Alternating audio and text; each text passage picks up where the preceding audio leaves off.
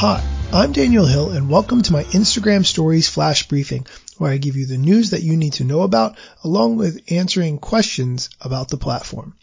To begin with, I would like to say thank you to two awesome people who are nice enough to write me reviews on my Amazon.com page for the Instagram stories.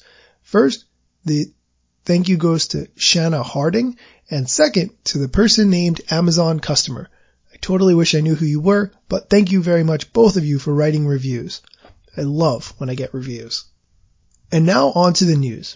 Instagram has enabled a new feature that notifies people when you screenshot their pictures, but that only happens when you screenshot pictures inside a direct message. When you screenshot a photo DM'd to you from someone else, a notification saying screenshot now pops up in their inbox.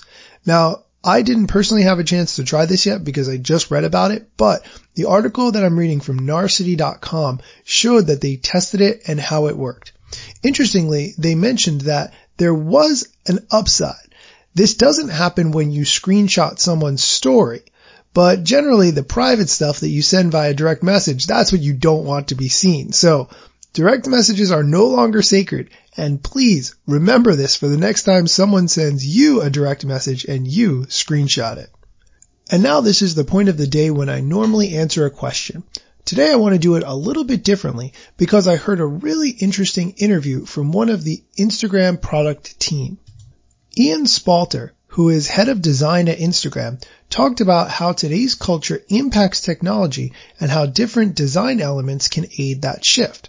Now, that part is interesting, but what I really want to focus on is the clip of how he limits his social media use, because I think this is very valuable and interesting. If the head of design at Instagram limits his social media use, I think this is a really good point for the rest of us to consider. Here's the clip.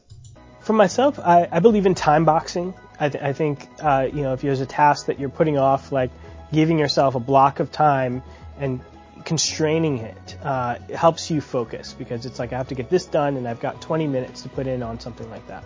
I think that's um, really helpful. And then also trying to set up your days so there's the minimal amount of context shifting um, so that your mind can be, whether it's on a particular domain or a certain type of activity, so you can kind of get into a flow.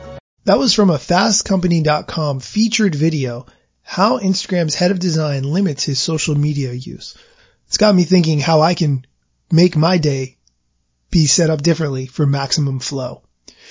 That's it for today's flash briefing. One more thing to mention is that I recently completed my guide to the Instagram algorithm for marketing your product or service. If you would like this document, send me a direct message at Daniel Hill Media with your email address and I will get it right out to you. Thanks for listening.